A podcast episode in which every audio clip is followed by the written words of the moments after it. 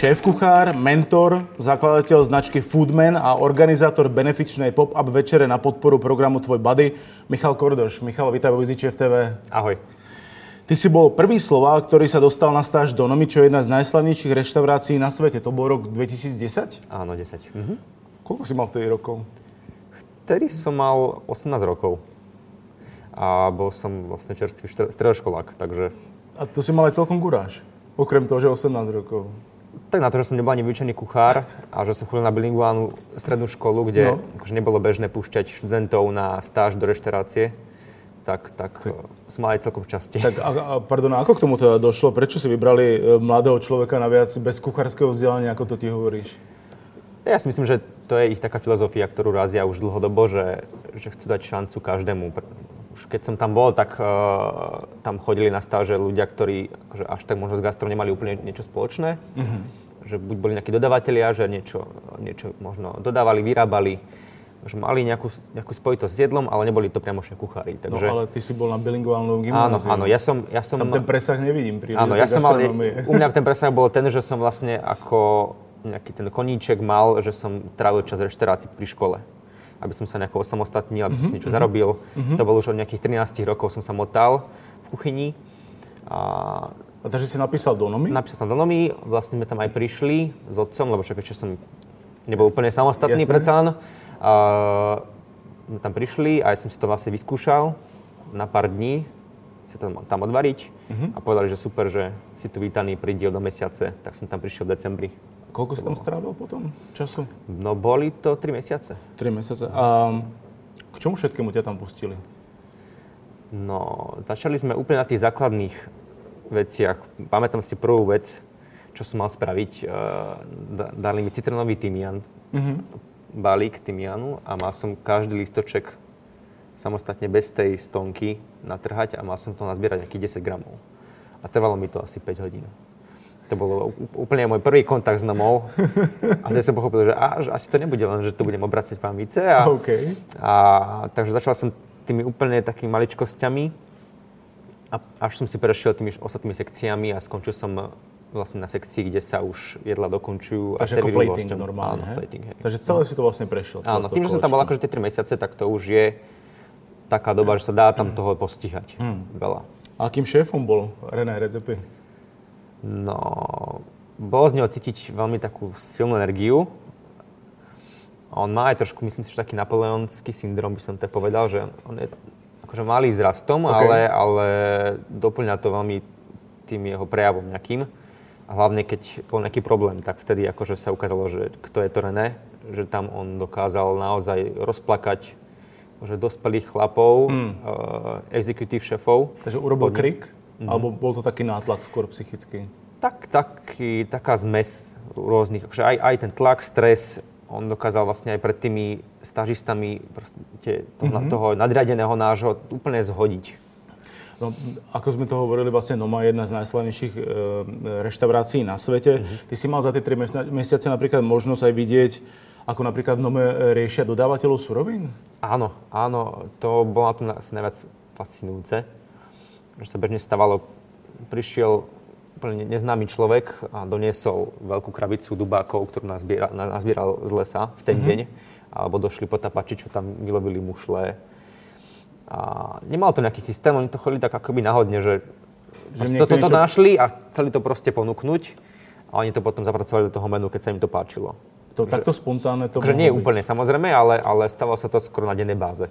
A, takže toto bolo úžasné a naozaj bolo vidno, že tie suroviny, ktoré tam používali, boli že excelentnej kvality. Mm, mm. Že aj tí ľudia, čo to zbierali a do, prinášali, takže sa tým naozaj živia celý život. Ono, nordická gastronomia vlastne zažíva obrovský boom posledné roky. Mm. A ty si to už takto vnímal, alebo vzhľadal si k tej nordickej gastronomii už vtedy v tom roku 2010? Áno, áno. Ja som No celkovo tá škandinávska nejaká tá kultúra, tá ich natúra ma veľmi láka, mm-hmm. mi imponuje.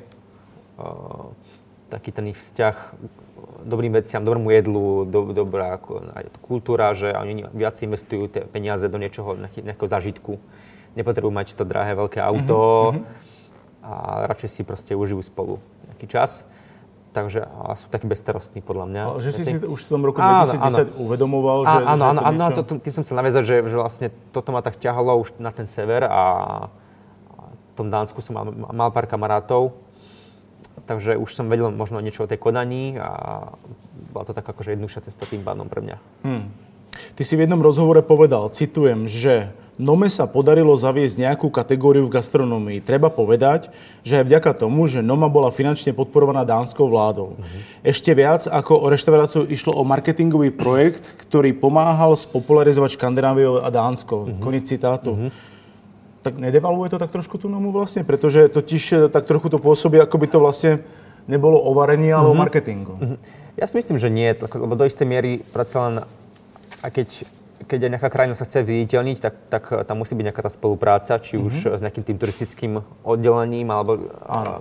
Uh, a toto tiež bola pre nich kvázi forma, ako tú škandinávskú kuchyňu nejak možno predviesť svetu, viac propagovať.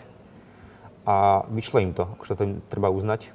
To, že, že, vyšlo, myslím si, že predtým, predtým uh, väčšina ľudí akože si škandinávskú kuchyňu predstavovalo ako, ako udený losos možno a ražný chlieb. Mm a mesové guličky. Takže, takže to, to, táto citácia, to je tak zjednodušene povedané, ono to určite bolo veľmi dôležitý proces. Áno. A... Tam si myslím, že dokonca nejaký, nejaký uh, privátny sponzory dokonca. Áno, myslím, akože aj začal to vlastne Klaus Mayer, čo je taký akože podnikateľ v gastronomii a aj v stravovaní a v potravinách.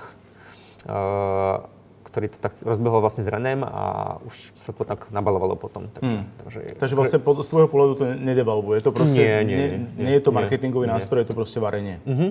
Presne tak. A využívaš doteraz vlastne tie skúsenosti, ktoré si nabral na tej stáži? Máš ten prístup už, takto urobený? Určite áno, tak už napriek tomu, že to je celkom už dávno, no tak, tak, to... tak, tak, už, tak stále sú tam veci, ktoré dnes, dnes, dnes nie sú ešte úplne bežné. Uh-huh, uh-huh. A, takže áno, ale hlavne mi to dalo možno, možno takú tú pracovnú disciplínu, som si mm. tak viac vycibril, mm. že som si naozaj uvedomil, že že aha, že to, tak toto je ťažká práca naozaj. Že, a odtedy už sa akože nesiažujem, alebo menej stiažujem.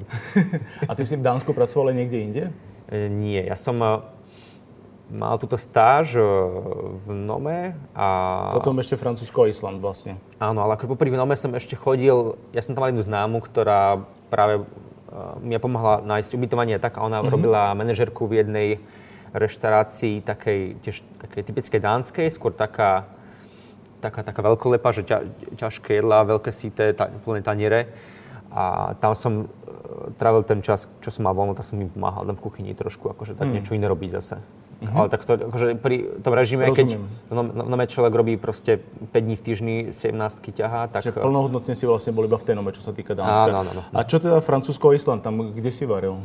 V Francúzsku som bol v Carcassonne, to je hradné mestečko, Aha. kde máš reštauráciu uh, Frank Putela, čo vlastne bol kedysi, tuším, strieborný na boku Store a cez nejaké slovenské kontakty sme sa spojili. To je zámocká reštaurácia, ako by dá sa povedať. Áno, dá sa povedať. No, nie je to úplne na zámku, to, to mestečko je akože také radné, Aha. veľké opevnenie známe, ale toto je tak trochu pomimo. A, a čo to bolo vlastne, francúzska kuchyňa sa tam varila? Taká francúzska progresívna kuchyňa by som povedal, hej, mm-hmm. taká modernejšia, s nejakými vplyvmi aj možno tej španielskej. A... a tam si si to tiež prešiel všetky sekcie? Tam to bolo, Áno, tak tam, tam to ešte v tej dobe, keď som tam bol, tak nemala Michelina. Teraz by, myslím, že je to dvojhviezda teraz. Je to možné. Tuším, oni už ano. ten ďalší rok dostali už dve hviezdy rovno. Uh-huh. A, takže, ale to, tam to bolo také komornejšie a tam akože bola väčšia, väčšia šanca, že si tam prejdem všetky tie sekcie. Ja som tam bol jediný vlastne zahraničný človek. Inak tam boli Francúzi. Francúzi a tiež nás bolo asi iba nejakí piati sme tam boli dokopy. V dome ich je 20-30. takže.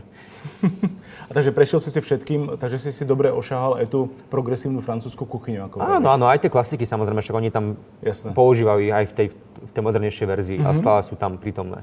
A potom si bol v Reykjavíku. Reykjavík. To bolo vyslovene taká akože destinačná stáž, že ja som vedel, že proste chcem ísť cestovať na Island, tak som rozmýšľal, že ako to prepojiť. tak som vlastne mesiac stážoval v reštaurácii Deal, ktorá Aha. bola v tej dobe najlepšia reštaurácia na Islande. A dva týždne som si potom pocestoval po ostrove. A oni ešte vtedy, myslím, nemali hviezdu. Nie, nemali. To, to dostali, myslím, až 2.17, alebo tak nejako ten Áno, áno, áno, to, to bolo ešte predtým. 2.15, myslím, mm-hmm. ty si tam bol, takže vlastne pred hviezdou. Mm-hmm, mm-hmm.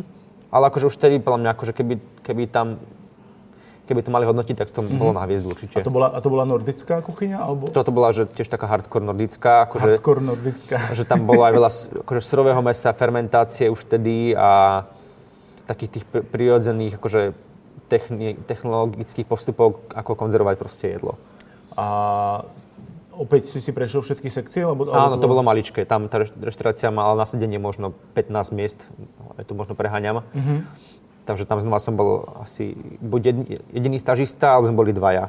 Takže, a tam sa robilo naozaj všetko. Mm. A tým, že to je tam, jedna časť kuchyne je zavretá a druhá časť, keď, keď mm-hmm. je mhm. servis, tak je otvorená, tak som mal aj kontakt s tými hostiami hey. a tam robili všetko vlastne, všetci. A späť úplne na začiatok, keď e, ty si vlastne začínal, prvá tvoja práca bola, ako si to sám zmienoval, vlastne Antika Toskana. Áno, Toskana, Toskana. Mm-hmm. To si mal koľko? 13 rokov? 13 rokov som mal. Mm-hmm. Keď si tam začal pracovať? to je... No tak pracovať, akože to bolo také, začal som sa tak nejak motať. Brigadovať. Brigadovať, áno, ale akože tak tak ani to oficiálne nemôže byť práca, lebo to som bol ešte dieťa. To... ale akože trávil som tam veľa času tým, že som aj e, z toho mesta, z Rusoviec vlastne, mm-hmm. tak uh, som to mal celkom blízko a A, po škole som tam nabehol. A teraz by si si do Antika Toskana zašiel na jedlo?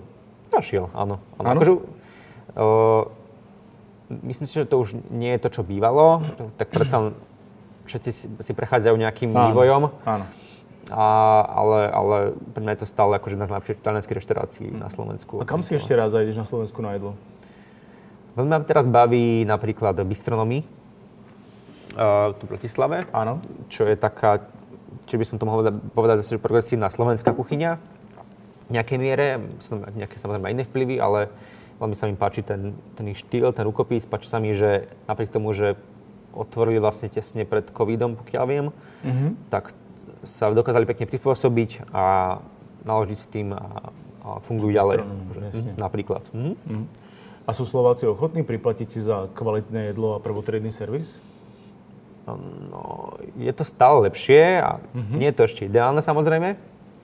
Ešte, ešte sa máme kam posúvať. Ale to je dobré a podľa mňa sa nemáme kam zase ponáhľať a mm. ešte tam je priestor na zlepšenie určite. To, to ale, veľmi diplomatická odpoveď. Ale, ale myslím si, že čo, čím viacej budeme cestovať a možno rozširovať si obzory, vlastne. obzory a tak, kde trošku ten svet aj z inej strany, tak uh, to bude len lepšie. A teraz si pre Slovákov ten človek, ktorý varil v Nome? Vnímajú ťa tak? Stretávaš sa s tým? Stále áno. Tak akože je to taká vďačná téma, ale nerad by, nerad by som zase na tom úplne akože stával uh, svoj nejaký imič. No. Rozumiem. Tak je, to, je to pekné, ale už je to predsa len pár rokov, pár rokov a už to Noma tiež vyzerá úplne inak. A pardon, otvorilo ti to niekam napríklad dvere? Určite, určite. Už len to, že som to mal na životopise, tak bolo oveľa jednoduchšie to vstať. V zahraničí určite, ale že či mm. napríklad či to na Slovákov platí? Áno, áno. Ja som vlastne hneď potom išiel do reštaurácie Fúzu. Hej. Oni vtedy tak ešte celkom čerstvo otvárali, a čiže to zaujalo evidentne, že som tam stážoval a a ako si sa vlastne vyrovnal potom s návratom na Slovensko po týchto špičkových kuchyniach, ktoré sme tu vymenovávali? Musel si začať robiť nejaké kompromisy napríklad? Vnímal si to tak? Ani nie. Akože um, predsa len tá stáž je v niečom iná, že tam tie nároky nie sú na tých stážistov tak kladené, ako keď, keď, keď, áno, presne, keď, keď človek nie je zamestnaný. Hmm. Takže, takže ne, nemal som s tým nejaký problém. A, a predsa len akože aj tieto podniky ako Fúzu napríklad v tých najlepších časoch, akože mm-hmm. myslím, že išli veľmi dobre. Prečo na Slovensku nemáme podniky, ktoré by boli zapísané v Michelin Guide? Myslím, že na to ešte sme tiež nedozreli ešte úplne. A nemáme tu na to takéto podhubie ešte vytvorené. Úplne. A odkiaľ by malo ísť to podhubie? Je to iba, je to iba otázka profesionálov v kuchyni? Je to otázka možno schopných šéf-kuchárov alebo kuchárov, ktorí e, sa vzdelávali v zahraničí uh-huh. a vráti sa naspäť. Počkaj, ešte sa spýtam inak. Uh-huh. Kedy si nás začne Michelin Guide všímať? E, vnímam tam už nejaký šum, takže podľa mňa akože je, uh, to je otázka neviem či mesiacov, ale rokov najbližších asi to už možno niečo sa tam bude diať. OK. Ne, nevravím, že to hneď bude nejaká hviezda, ale už, už sa tam niečo deje, viem, že tam už je nejaká iniciatíva. A odkiaľ máš také informácie, ak sa môžem spýtať? to asi, akože nechcem to nejako vyťahovať, lebo, lebo to akože nie, nie je to úplne overená informácia. Ale, ale niečo sa chystá teda. Áno, akože počul som to od viacerých ľudí, čo asi nebude úplne náhoda, takže mm-hmm. som to mhm. povedal. Čo by to prinieslo Slovensku, keby e, bolo zapísané myšlenky, alebo malo by vlastne, za, spadalo by do niektorého sprievodcu? Mm-hmm. Čo by to Slovensku prinieslo? Nás to možno ešte nejako viacej zviditeľní a môže to práve pomôcť aj, aj e, motivovať ďalších, či už podnikateľov, alebo aj kuchárov prísť sem, alebo, alebo už keď tu sú, tak uh, priniesť niečo zaujímavé a hmm. otvárať nové podniky a možno ašpirovať od toho myšlenia viacej, snažiť sa. Už len to, že, že proste niekto má tú víziu a ide si Hej. potom, tak už to je skvelé a aj keď tu hviezda neostane, tak... Tá úroveň je úplne niekde inde, než, Áno, by, než by bola. jasné, takže už, už to je super. Mhm. Čo ťa dnes uh, najviac zamestnáva a živí? Čo je dneska tvoja práca? No, vzhľadom na tú špecifickú dobu, v ktorú žijeme, mm-hmm. tak uh, teraz najviac mi samozrejme idú také tie skôr domáce varenia, alebo také tie súkromné. Privátne proste veci. Uh, v malých skupinách, predsa len akože ľudia ešte stále chcú mať nejaké to, nejaký ten pocit bezpečia trošku viacej. A je to aj pohodlnejšie mať to u seba doma alebo na nejakom izolovanom mieste. Hej. Takže to ťa živí teraz. Mm-hmm. A napríklad pred, pandémi- pred pandémiou, ako často si e, varil takto pre klientov? Aký bol, aký bol naj, najlepšia frekvencia? Naj, naj, naj, tak najlepšia pre, frekvencia pre mňa je 3 4 krát do týždňa je také, že už A to na sa dialo? Na hrane, áno. Že to je tak, že maximum, čo som ja schopný spraviť. Predsa len no, celé si to riešim sám, áno. takže nie som reštaurácia a, a to bolo také, že taký strop. A tak to bolo mm-hmm. vtedy, pred akože Nie každý týždeň samozrejme, ale akože tie dobré týždne boli takéto, že 3-4 varenia. A Nakoľko napríklad vyjde taká tvoja práca, keď si ťa objedná niekto, štvorchodovka mm-hmm. pre šiestich ľudí, zhruba koľko, koľko to môže byť? Koľko ten človek ti nechá peniazy?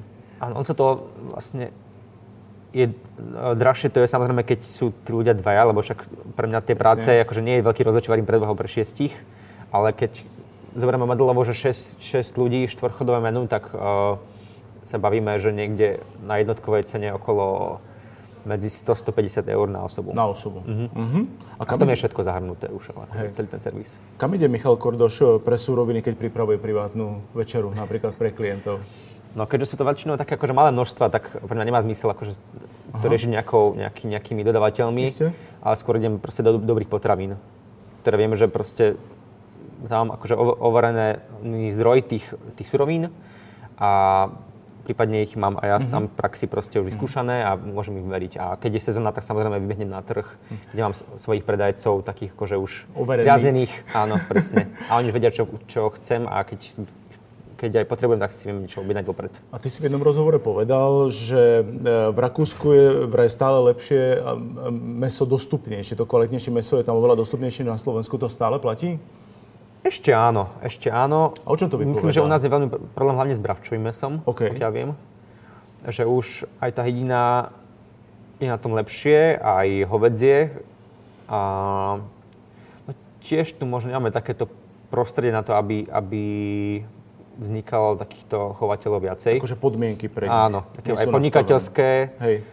A celková tá motivácia tu nie je taká silná, myslím si. Akože nemám, nemám úplne ten trh v Rakúsku, ale tak mi to príde akože z tej mojej strany. Že... Takže je stále jednoduchšie vycestovať do Rakúska, nakúpiť tam meso a využiť ho potom pre... Tak jednoduchšie. Ja samozrejme maximálne možný vere podporím radšej ten náš trh, keď mm-hmm. proste mám tu možnosť. Už tu máme akože kvalitné suroviny, na ktorými si môžem stať. Jasne. A, ale tak, e, keď je problém, tak tá, predsa len tá lokálnosť nepozná hranice No, takže pre mňa lokálnosť stále Rakúsko, môže byť aj to Rakúsko. Hej, niečo, z Bratislavy Áno, to je stále jeden, jeden región. Mm. Kvázi, takže. Okrem toho nesmieme zabudnúť, že si pred pandémiou pripravil niekoľko ročníkov charitatívnej pop-up večere, mm-hmm. z ktorej výťažok ide na program Tvoj Buddy. Mm-hmm. Je to čisto tvoja iniciatíva, alebo si bol pre ten projekt oslovený? Je to moja iniciatíva, je to môj nápad. Ja som už predtým robil nejaké pop-upy také skôr komerčnejšie, že si ľudia zaplatili vstupenku a mohli niekam prísť na nejaké netradičné miesto, či na, na Valentína alebo nejakú, nejakú akože letnú edíciu. Ale chcel som spraviť niečo, čo by možno spojilo viacerých kuchárov dokopy a že by sme spolu varili pre dobrú vec. A že by to malo možno nejaký sprievodný program, mm. či už nejaká kapela, mm. prišli by nejakí barmani, vinári.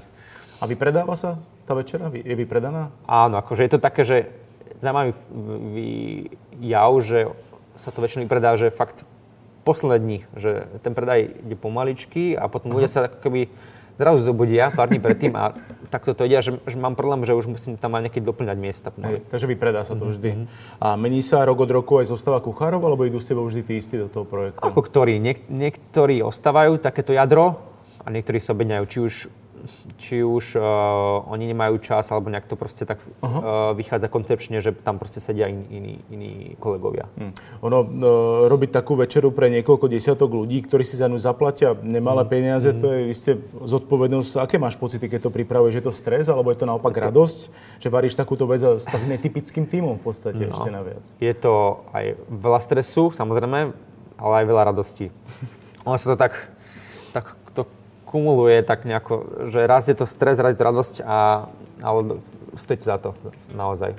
Ja, je, veľa plánovania za tým je.